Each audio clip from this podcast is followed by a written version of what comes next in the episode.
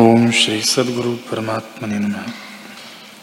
श्री वशिष्ठ जी बोले, ही राम जी तुम आप अपना उद्धार करो और सत्य विचार करके धैर्य रहो। इस जगत रूपी पुरातन वन में जीव रूपी मृग विचरते हैं और भोग रूपी तृण चरते हैं, पर वे भोग रूपी तृण देखने में तो सुंदर लगते हैं, परंतु उनके नीचे गड्ढा है, जैसे हरियाली और तृण से ढका हुआ गड्ढा।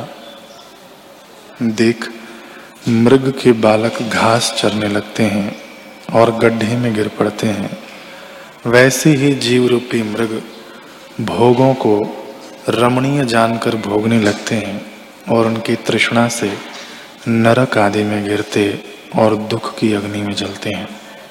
हे राम जी तुम ऐसे न होना। जो कोई भोगों की तृष्णा करेगा वह नरक रूपी गड्ढे में गिरेगा।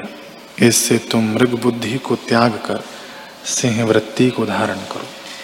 मोह रूपी हाथी को सिंह होकर अपने नखों से विदीर्ण करो और भोग की तृष्णा से रहित बनो।